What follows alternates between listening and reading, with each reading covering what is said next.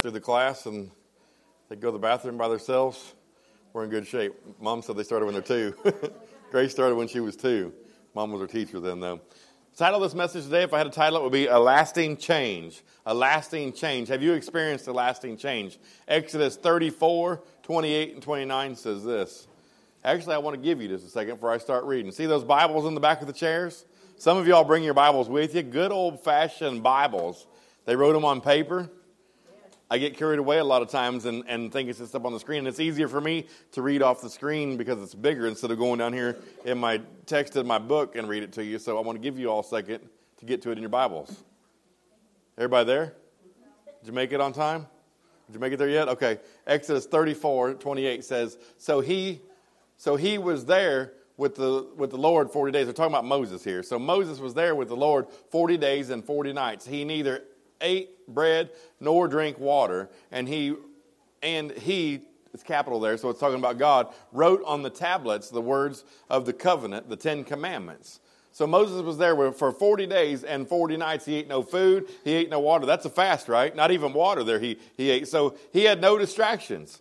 He spent 40 days and 40 nights alone with God with zero distractions. If you read this, if you go back and read before this, they didn't even allow the animals to eat around the mountain where they were at. He didn't want any distractions there between him and God. And 29 says, Now it was so when Moses came down from the mountain Sinai, and the two tablets of the testimony were in Moses' hand, when he came down from the mountain, that Moses did not know that the skin of his face shone.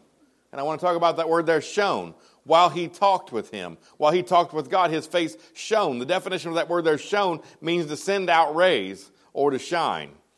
Can you imagine this? His skin actually created light. It shined light out of his skin. Do you think Moses had to tell people he was a Christian after that happened? He looked different. There was an outward appearance that, that, was, that was changed. Another man who had an outward appearance changed. In Acts chapter 9, the story of Saul. Saul was, Saul was a very educated, highly educated man. Don't fall asleep on me now, right? He's a highly educated man. He was, he was educated by some of the most renowned scholars of his day. He had warrants for Christians. He believed with the old, with, with the old teachings. He had warrants for Christian. He was going around and he, and he would collect them up and arrest them, and he would bring them out for them to be, to be killed, to be beheaded, right? People say that Saul killed people and he didn't firsthand kill them, but he did bring them in to be killed. So he had an encounter on the road to Damascus. Jesus knocked him off his donkey, knocked him off of his animal. He was blinded. He saw a light, a bright light that blinded him. Right? He had to go to town. He said, "Lord, Lord, why?" He said, "Why do you persecute me?" Jesus said, and he said, "I didn't persecute you. I was persecuting these people." And said, "By persecuting them, you were persecuting me." Does that make sense? So he saw the light. He was he was blinded, and he repented of his old way of thinking. Then he went to town, and, and Ananias came and prayed for him. The scales fell off his eyes, and, and he learned the disciples' doctrines. He stayed with the disciples for a period of time after this to learn their doctrine. Even though he was a highly educated man, he realized that his way of thinking wasn't right. He repented from that way of thinking, and his mind changed. He learned the ways of the doctrine of the disciples. Then, after this happened, he walked all over Asia starting churches. Did you hear what I said? He walked all over Asia starting churches. He didn't have he didn't have a train. He didn't have a bus. He didn't have, he didn't even have a horse. He was on foot walking all over Asia. Wouldn't you say that's a lasting change? I'd say that's a huge change right there. The churches then, when it started, all had the same doctrine, right? It started out with Jesus. He taught them, he taught them what to do, how to teach it, where to go, how to pray, right? How to heal, how to speak to things. Jesus taught them all these things.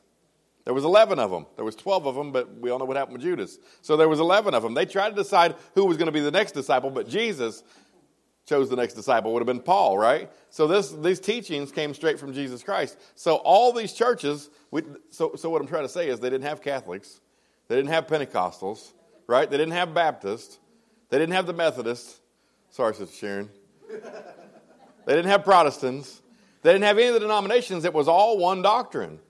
They were all taught the same thing that came straight down from the head of the church, Jesus Christ, right? So Jesus in Revelations 2, chapter 2 and chapter 3, I'm, you'll have to go back and read it for yourself, but I'm going to I'm going to hit on the highlights of that. Jesus gives a revelation through John to the churches, the early churches, right? But if you'll pay attention to these, you'll see a picture of us in this revelation that he gets. So he was speaking to the early churches The Bible has a way of doing this a lot of times, doesn't it? He was speaking to someone else, but it fits us also. It fits today's time. So, so just listen to this. The first one he talks about is in Revelations 2, verse 1 through 7. He's speaking into the loveless church, the church without love, the church without the love of God. Jesus said, I know your works. If you notice on each one of these churches, when he speaks to them, he says, first off, I know your works. I know what you've been doing. Now, let me tell you what you've done right and what I have against you, what you've done wrong, and what's going to happen here. He does this with every church. This is the loveless church to start with. I know your works. I know that you labor. I know that you have patience. I know that you can't bear those who are evil. I know that you've tested the ones who say they're apostles and are not, and you've called them liars. I know that you, that you uh, have persevered and have patience. I know that you've labored for me in my name, for my name's sake, and you've not become weary. Sounds really good, doesn't it? What they've been doing? Nevertheless, in verse 4, he says this Nevertheless, I have this against you, that you have left your first love. What's their first love? What's the first love they all had when they started with the same doctrine? It was the love of Christ, right? It was the love of God. They've lost their first love, their love of God. All these works and all the things that they were doing mean nothing if they're not doing it out of the love, of, out of, the love for God. Because you can do goodwill, you can do good things, you can be nice to people, you can show yourself off all the time, but it means nothing if you're not doing it out of love. Follow me so far? This is just one church he's talking about. Then he goes on in verse 7. Now get this, there's a pattern right here. In verse 7, he says, He who has ears, let him hear. He who overcomes this, who overcomes what? Not the good things, right? He wasn't talking about the good things. You don't have to overcome the good things because he's pleased with the good things they were doing. He was pleased with their good works. He wasn't pleased. What he had against them was they had lost their love for God. They had lost their love for Christ, the first love of the church. If you overcome this, and get back to your first love, wasn't he saying here? If you overcome this, you'll inherit the tree of life. Right? This was just the first church. Second church, he says this to. This is in Revelations chapter 2, verses 8 through 11. This church here is the persecuted church. Right? And I think these persecuted church, the way I read it here, sounds like they were on the right track. I hope this never has to be us because he was giving them some, it, it sounded pretty harsh. But he says, I know your works. Starts off again the same way. I know that you've been through tribulation. I know that you're dealing with poverty. But he says, You are rich. This is Jesus Christ talking. Jesus said all these things. But you're rich. He's saying you're rich because Satan can only harm the physical body. Right? Satan can only harm the physical body, but not spiritual harm. He can't hurt you spiritually, so you're rich spiritually. Even though it doesn't show you don't have money in the bank. You're being persecuted. Some of you are being killed off. He goes on to say in verse 10, some of you are getting ready to go to, to prison. Some of you are getting ready to suffer tribulation. He says, Be faithful unto death, and I'll give you the crown. Think about that. They knew they were going to prison. They knew they were going to be headed and die in all sorts of creative ways they had to do back then. Jesus was telling them, You're getting ready to die. But be faithful until the end, and you'll receive the crown. Everlasting life, he's promised them. then he goes on in verse 11 and says, He who has ears, let him hear. Whoever overcomes this will not be hurt by the second death. Overcomes what? Overcomes what? Overcomes the tribulations and the prisons. Can you imagine the fear when Jesus Christ himself says, You're getting ready to be arrested, Brother Stephen, and your head's going to be chopped off? It's getting ready to happen. When Jesus says it, you know it's going to happen. These people could have denounced him and went on their way. But if you overcome that fear, if you overcome that, you live through whatever the world throws at you, you'll not be hurt by the second death, he says. Kind of a pattern here. You see the pattern? Revelations 2 27 through 17 talks about the compromising church. You're going to start seeing some of us in this right here. I know y'all are going to get really quiet because it made me think about it. I'm telling you. Revelations 2 12 through 17. Write these down and go back and read them. Just read the whole chapter 2 and chapter 3. They're not very long chapters, but there's a lot of good stuff right here. And if you'll take the time to break it down, there's a lot here you can digest. It's, we're talking about the compromising church. And he says, I know what you've done again. Verse 13, you hold fast to my name, right? We say we're doing it in Jesus' name. We say we believe in God, but, but I have a few things against you. Here's what's going on inside the church. Some among you hold to other doctrines. What are the doctrines? There's only one doctrine that came from Jesus, right? It's right here. So if we're holding anything outside of this, he has something against us. Jesus Christ, not me. You got to deal with God, not me. I'm not here to convict or convince or, or, to condemn anybody. I'm not here to judge anybody. He's the judge. But he says, I have a few things against you. You, you hold the doctrines other than my names. And when you hold to those doctrines, when you calling yourself a Christian, when you're going and saying you're doing it under his name, right? Are you following me? But then you're holding on to other doctrines, you become stumbling blocks for others. That's what Jesus said. Jesus said you become stumbling blocks for others. You've allowed people in the congregation to eat food sacrificed to idols. You, you've allowed people inside the church to commit sexual immorality. What's sexual immorality? Sex before marriage, right? People say, well, that's not bad because this or this or that. You know what the Bible gives for a definition of idolatry? Idolatry is sex with anyone who's not your husband or your wife. So if you're doing anything outside of having sex with your husband or your wife, you're sexually immoral. Right? Not a man and a man and a woman and a woman. Not the woman down the street, not your boyfriend, girlfriend. Well, he says to me, love, he loves me, and we're planning on getting married. It's not what it says. It says anyone besides your husband or your wife. You follow me? It's sexual immorality. He says he has this against us. In verse 15, he says, though, it's not too late. I'm not trying to condemn you if you're in that situation. He says, repent. Repent. Turn from that thing and turn toward God.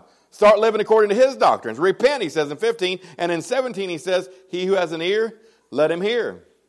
Right? Do you have ears today? Reach out there and grab them. You got ears, right? Can you hear me? Can you hear me now? let you hear. He that overcomes will inherit eternal life. If you overcome these things, you'll inherit eternal life. So this message today isn't about condemnation. It's not to knock you down if you're living in some of these ways. And and let me just tell you about all of us are. About all of us are because there's seven churches here and only two of them are doing good. Right? It's kind of a picture of the church today. Only a couple churches out there are really teaching teaching the whole Bible. Only a couple people in the churches are really living by the thing and taking the word and applying it to their life, right? The Bible says, be not, or, or be not be deceived, or it, basically it says you have to apply the word. What's the scripture? You know the scripture I'm talking about, right? Somebody know it? It's James 5 7, I think. However, we're going to move along. So he has, who has an ear, let him hear. Revelations 2 18 through, 20, through 29 talks about the corrupt church. Jesus said, in verse 18, he starts off again. Guess what he says? Anybody know? You catching on to the pattern now? Jesus said, I know your works. I know your works. Love, service, faith, and patience. That sounds pretty good so far. But he says, I have a few things against you. You allow Jezebel, who calls herself a prophet, to seduce, and you allow my servants to commit sexual immorality. So they had a teacher in the church who claimed to be a prophetess, but she was seducing the men of the church and having sex with them. Are you following me? Listen to what Jesus says about her. You eat food sacrificed to idols. And verse 21 and 23, 21 through 23 says this. It says, I gave Jezebel a chance to repent. Jesus said he already gave her a chance to repent, but since she didn't repent, now I'm going to put her in a sick bed. She's going to be in a sick bed. I'm going to kill her children, he says. That sounds pretty severe, right? if you're listening today and you have ears and you can hear, this might be your chance to repent. She had her chance to repent. She was past that chance now. Jesus was passing down what he was going to do at this point. Are you following me? If you're hearing this today, repent today. Don't wait until later. You, tomorrow might be too late. You need to repent today if you're hearing this today. So he says he'll put her in a sick bed and he's going to kill her children because of what she's done. And she's had a chance to, pretend she, to repent. He gave her that opportunity just like he gave the rest of the churches. He gave them an opportunity, but she's still doing this inside the church. So this is what's going to happen with her. And he says, unless those who've committed adultery with her, if they repent, he's given them a chance to repent now. Jezebel's already had her chance. Now she's given a chance, he's given a chance to the men. If they don't repent, then they'll be in the sick bed right along beside her and there's going to be tribulation in their lives. If God convicts you of something, repent at that minute. Isn't that what this is saying here? Don't wait until later. I don't want my children killed and I don't want to be in a sick bed. I mean, take it for what it's worth. Verse 25 and 26 says, But hold fast till I come, and he who overcomes, I will give power over the nations. Right? Still a promise of the greater good. Still a promise of, of everlasting life. If you overcome, the things that are going inside that church. Revelations 3 1 through 6 talks about the dead church, spiritually dead church. Now, we need to understand something here, right? The church is not the, four, is not the building, it's not the bricks and the sticks and the windows that make up the building, right? The church is who? It's us, the people. We don't come to the church. We are the church. We bring the church when we come. So he's talking about spiritually dead people here. living inside the church, right? He's talking about sexually immoral people here living inside the church. That's what Jesus is talking about. He's talking about compromising people living inside the church. Let's get that straight. It's not something that the Bible taught, right?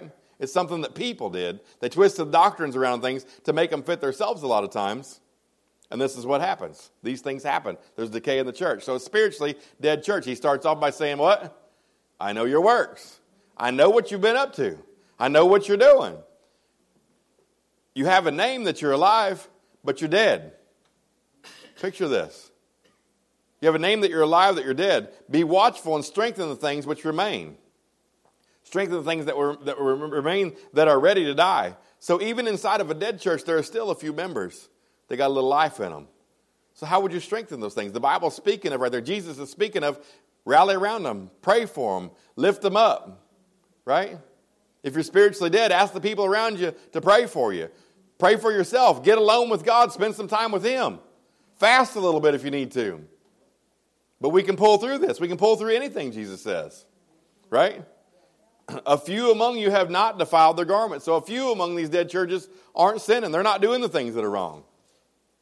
Can you see a picture of us today? In verse 5, he says, He who overcomes, who overcomes spiritually dead, being spiritually dead. If you're spiritually dead today, God is willing to give you another charge if you'll come to him. He who overcomes, I will not wipe the name, I will not wipe their name out of the book of life. That's a pretty big deal, right? I want my name to remain in the book of life. I will not wipe their name from, from the book of life, and I will, I will confess his name before my Father. He who overcomes. He's going to do this for. Revelations 3, 17, or 7 through 13. I'm going somewhere with all this right here. I'm just giving you the background of this, right? I'm going to preach when I'm done talking to you about this. Try to get where you live at for a little bit. Revelations 3, 7 through 13 talks about the faithful church. Hey, this one here sounds really good. Starts off by saying what in verse 8? I know your works. Set before you is an open door. What do you think he's talking about right there? He's talking about the door to heaven.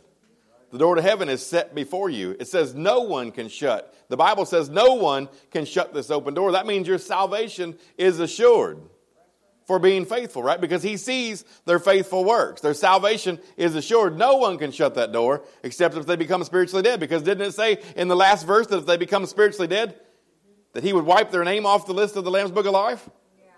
It said that, right? Go back and read it. He says, the synagogue of Satan will worship before your feet. The people who are doing the work of, of Satan are going to worship before your feet, he says. You kept my commands, and I'll keep you from the trial that will come upon the whole world. He's talking about the tribulation there. I believe in pre trib. It talks about it right here the trial that's going to come on the whole world, the tribulation that's going to come on the whole world. If you're saved, that's what the rapture is about. God's going to rapture, Jesus is going to come back on a cloud, rapture us up out of here before the big tribulation happens. It's going to last seven years. Are you following me? It's biblical. It's in here. Read it. He says, I'll come quickly. Says he'll come like a thief in the night in other places, right? And the twinkling of an eye, says it's going to be. When he steps out on that cloud, bam, it's going to happen just like that. There's not going to be time to repent then. You've got to be repented before that. You've got to be living right before that time. When he steps on that cloud and that twinkling of an eye happens, it's over. It's over. You're here for the tribulation. Says, I'll come quickly and I'll make you a pillar in the temple of God. Now it goes on, if you read it, read it here, I believe it's in this set of verses right here. It talks about the New Jerusalem. He's talking about heaven. He's going to make, he's going to make this church a pillar in heaven because they were faithful, because they faithfully served him and they loved him. Revelations 3 14 through 22 talks about the lukewarm church. Check this out because a, a lot of us might fit in this one. Talks about the lukewarm church. Verse 15 says, I know your works. I know what you've been up to. I know what you're doing. I know what you do behind closed doors when other people aren't looking. I know what you do outside the church. Right? He says, I know what you've been doing, and you're neither hot or cold. Jesus even goes on to say, I wish you were hot or cold. Get on one side, pick a side, and get on it. Because he says, he goes on to say in verse 16, because you're lukewarm and either hot or cold, I'll vomit you out of my mouth. That's what he says. 17 says, You say I'm rich but you don't know that you're wretched, you're miserable, you're poor, you're blind, and you're naked because you've came to God and you think that you're rich because you've seen a little bit of blessing. Oh boy, this is a picture of us right now. Because to, to be able to come to God and, and, and when, you're, when you're born, naturally born out of your mother's womb, you're spiritually dead, right? Through having an encounter, that lasting encounter that we should have, through having that encounter, that encounter, you're made spiritually alive. All things are passed away. You're a brand new creation, a brand new creature. We've read this in the Bible before, right? Sound familiar? Brand new creature. So then we're a brand new creature, and we become a brand new creature. We're zealous and we're ready to go. We're fired up. We want to tell everybody about God. Right? Y'all remember that? You remember back then? And then you get distracted. Not you. We get distracted. We get distracted by life. We get distracted by the blessings that He gives us. We get distracted by ministry. We get distracted by anything out there, by the lust of the world, and we cool off. And we lose our zeal. Isn't that how we get lukewarm? So we think that we're blessed. We think that we're rich because of the blessings that we're seeing in our life, but we're wretched, he says, and we're miserable, and we're poor, and we're blind, and we're naked. This Jesus Christ. And then Revelations 3 19 through 21 says this. Jesus says this As many as I love, I rebuke and chasten. Therefore, be zealous and repent. Get excited again. Get your excitement back. Repent. Get back to where you came from. Turn back toward God. Come on, sis. Behold, I stand at the door and knock. If anyone hears my voice and opens the door, I will come into him and dine with him, and he with me. Can you hear him today? You got ears today? Can you hear this? To him who overcomes, I will grant and set and, and I will grant to sit with me on my throne. Overcomes what? Overcomes whatever is keeping you from God. Whatever is keeping you from being sold out completely and totally with God. If you overcome that, if you pray to God and he, He's knocking at the door of your heart right now, He's convicting many of you of something right now. He's knocking. If you'll open up that door and allow Him to come in, allow Him to clean you up, you can't clean yourself up anyway. It takes God to clean you up. We can, we can give superficial, I can act like I'm doing good, but it took God to change me. It took God to do that. So if you allow Him in to do that and you overcome that sin, whatever's keeping you from being sold out to God, He'll grant you to sit on His throne with Him, as I also overcome and sat with my Father on His throne. That's a pretty great promise right there, right? Yeah. To get to share Jesus Christ's throne with Him. Yes. If we'll overcome, church. Are you willing to repent today and overcome? That's good stuff right there, isn't it? I like that. So to recap, we've talked about a loveless church lost their first love. They forgot where they came from. They were doing all the good works, but they weren't doing it because out of, out of love for God. The compromising church. Brenda told me a story this week, and it fits really good right here. There was a lady who had lost a, a ton of weight at Weight Watchers, and, and apparently at Weight Watchers, I've never been there, but some of you may have been. If, you, if you've lost some weight at Weight Watchers, if you gain weight back, they, if you're losing weight or you maintain your weight, I guess you don't have to pay. But am I telling that right? But if you, if you, if you gain weight back, they make you pay. So she, she skipped, she gained three pounds back, basically. So she didn't want to go that week. She was going to wait, and she was going to get it off the next week and go back so she didn't have to pay, right?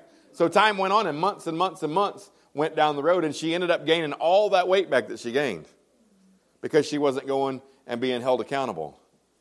Church, that's why God says, fail not to assemble yourselves. We have to, as Christians, hold each other accountable. He says, confess your sins one to another that you may pray for each other. That's not to talk about each other. That's not to know what your weakness is so I can stab you in it and poke you in it and run you down. That's so that we can pray for each other and lift each other up and hold each other accountable. Make sense? So we talked about the comprom- compromising church. We talked about the corrupt church, right? We talked about the dead church. We talked about the lukewarm church. We talked about the persecuted church which I believe they're on the right side of Jesus, but it, it, would be a rough place to be. And we talked about the faithful church. This is the one that I want to be. Anybody want to be faithful? Because those things he says, when he talked to the faithful church, he said, I know what you've been doing. I know your works. And then he went down through and he listed all good things that was going to happen for them. Did he not? It may not always be peaches and cream here on earth, but in the after time ends, when we go when we when we step out into eternity, it's going to be all good for the faithful church. So we're talking about seven churches today who were taught the same doctrine, the churches of the people, right? All these people in all these seven churches started out being taught the same doctrine. Did they start out corrupt? Did they start out compromising? Did they start out loveless, dead, or lukewarm? No. They didn't start any of those ways. Luke 13, 23 through 24 says this. Let me give you a time. Anybody got their Bible out? I don't hear any pages rustling. I'm assuming that you're already there. Jenny's working on it. Good job, Jenny. Star pupil. God's talking to the church here because Jesus, or Jesus talking to the church here. He was teaching one day, and someone asked this question. Then one said to him, "Lord, are there few who are saved?" And he said to them, "Strive to enter through the through the narrow gate, for many, I say to you, will seek to enter and will not be able to." Right? He's talking to the church, and he says, "Many, I tell you." So if Jesus walked in today and said, "Many of you all aren't going to make it," Many of you. What's many mean? Many means much, many, or most. So if we have 50 people in here today, and most of us aren't going to make it, most would be over half, wouldn't it? So if over half of us weren't going to make it, we have to repent, church. We need to repent. Some of us need another encounter with Jesus. Some of us need to get along with, uh, alone with God. We need to repent. Some of us need to ask God. We might think that we're doing good, but take the time and ask God, Lord, search my heart and make sure that whatever I'm doing, anything that I'm, uh, that I'm involved in with, is pleasing to you. Search me, God. Show me what it is. Some of us need to take some time and look at our fruits that are coming out of our lives. Not some of us, all of us need to take some time and look at the fruits that's coming of our lives. What fruit are you producing? What fruit am I producing? We're all producing fruit, right? Is it show of God or is it show of the world? John, Luke, and Matthew all wrote this Don't judge a man, judge his fruit. All three of them wrote that. What's keeping you from being sold out to God? What want or what will or what lust is keeping you from being totally and completely sold out to God? I told you it was going to get quiet, right? A couple of you look like you're about to fall asleep. Shake your hands in the air for a little bit. Get woke up. Are you ready? What will, want, or lust is keeping you from being sold out to God? I'm talking about completely sold out to God. In every example, Jesus said he knows their works, right? He knows what's going on with us. Galatians 6 7 says, Be not deceived. God will not be made a fool. God will not be mocked. He knows. We like to pretend that he doesn't know, but he knows exactly what's going on in our life. Jesus talked to a rich man one time, and, and the rich man said, I want to follow you. What must I do? And Jesus said, Sell everything that you own. He might not have had, he might not have had to sell everything that he owned. He said, Sell everything you own and follow me. He said, But Lord, I have great possessions. I can't do that. If he'd have just been willing to, he might not have had to. If, he's, if he was reluctant, though, and wound up turning back. You get what I'm saying? If we're reluctant today, we could wind up turning back. Tithe is another area. I don't have to preach about tithe ever because you all tithe, you're great tithers. But listen, tithe means a tenth. That's the definition of the word tithe is one tenth, 10%. 10% represents the whole. Think about it. If you got 10, every, every, number, it doesn't matter from 1 to a billion, 10 is involved in every number 1, 2, 3, 4, 5, 6, 7, 8, 9, 10, 11, 12, 13, 14, and so on. You just start over again with tens and tens and tens. So 10 represents a whole, right? So if God knows He has that tenth, if He knows that you're faithful in that tenth, then you're faithful in the whole. Are you following me? He doesn't need our money. He doesn't need our money. He just, want, he just wants us to be faithful to Him, right? He wants us to be obedient to Him. When I was in the world, I went hard toward the world, right? But when I came to God, I went hard toward God. If I was reluctant to go toward God completely and totally, I would have turned back. Genesis 4 7 says this. Anybody turning there? Anybody got a fresh amen? Hallelujah? Amen. A jump, a shout? Am I boring you today? If you do well, this is God talking to Cain, right? If you do, if you do well, will you not be accepted? Right? Same thing Jesus was saying, wasn't it? If you overcome, will you not be accepted? Will you not accept this uh, everlasting life? Will you not be accepted? And if you do not do well, sin lies at the door. That word there, lies, means to crouch. If you look it up in the concordance, it means to crouch. It says with all four legs bent. This reminds me of like a lion, right? Think about like a lion when he's crouched down and he's sneaking up on something and he's ready to pounce. And the Bible also says our enemy, like a lion seeking, walks to and fro, seeking whom he may devour. He may devour. He can't just do it. When you ask, may I do something, that means you have to have permission to do it, right? We have to allow him in to do that. Ephesians 4.27 says, neither give place to the devil. So it lies at the door, and its desire for you, and its desire for you, but you should rule over it. You should rule over that sin. You have authority over that sin. You have authority over the devil himself. Jesus Christ gave it to us. I'd like to challenge you all this week. Would you be willing to accept the challenge? Hear it out first. I'd like to challenge you to go all in with God. Not half hearted, not halfway in, not what we've been doing. I'm talking about for one week. Go all in with God. Spend time with Him daily. Read your Bible daily. If He convicts you of something, lay it down, repent, ask Him to forgive you of it. You've got nothing to lose. What do you have to lose? You might have to give up a, a, friend or a boyfriend or a girlfriend or, or whatever it is, but anything that you gain from God is going to be greater than that thing anyway. And if you can't get them back after a week, if it doesn't work and you can't get them back after a week, they weren't worth having anyway. Right? You've got nothing to lose and everything to gain. Everything to gain. You won't be disappointed in this. Could we do this church for one week? One week. When you're playing church, you can't expect to see a change in your life. You can't expect to see full benefits. You can't give you might you might give a little bit and see a little bit. But if you give a lot, you'll see a lot. See, we expect to have a part-time job with full-time benefits. That's how we want to treat God. But we got to get all in with God. If we do this for one week, if we'd be faithful to God for one week to, to, to make this commitment and follow it through every day of the week, that sounds like a lot. Every day of the week. It's only seven days. It's only seven days. If it doesn't work, you come back here next Sunday and call me a liar, and I'll be good with it. But I know that if you're faithful to God for seven days, you'll see some things happen in your life.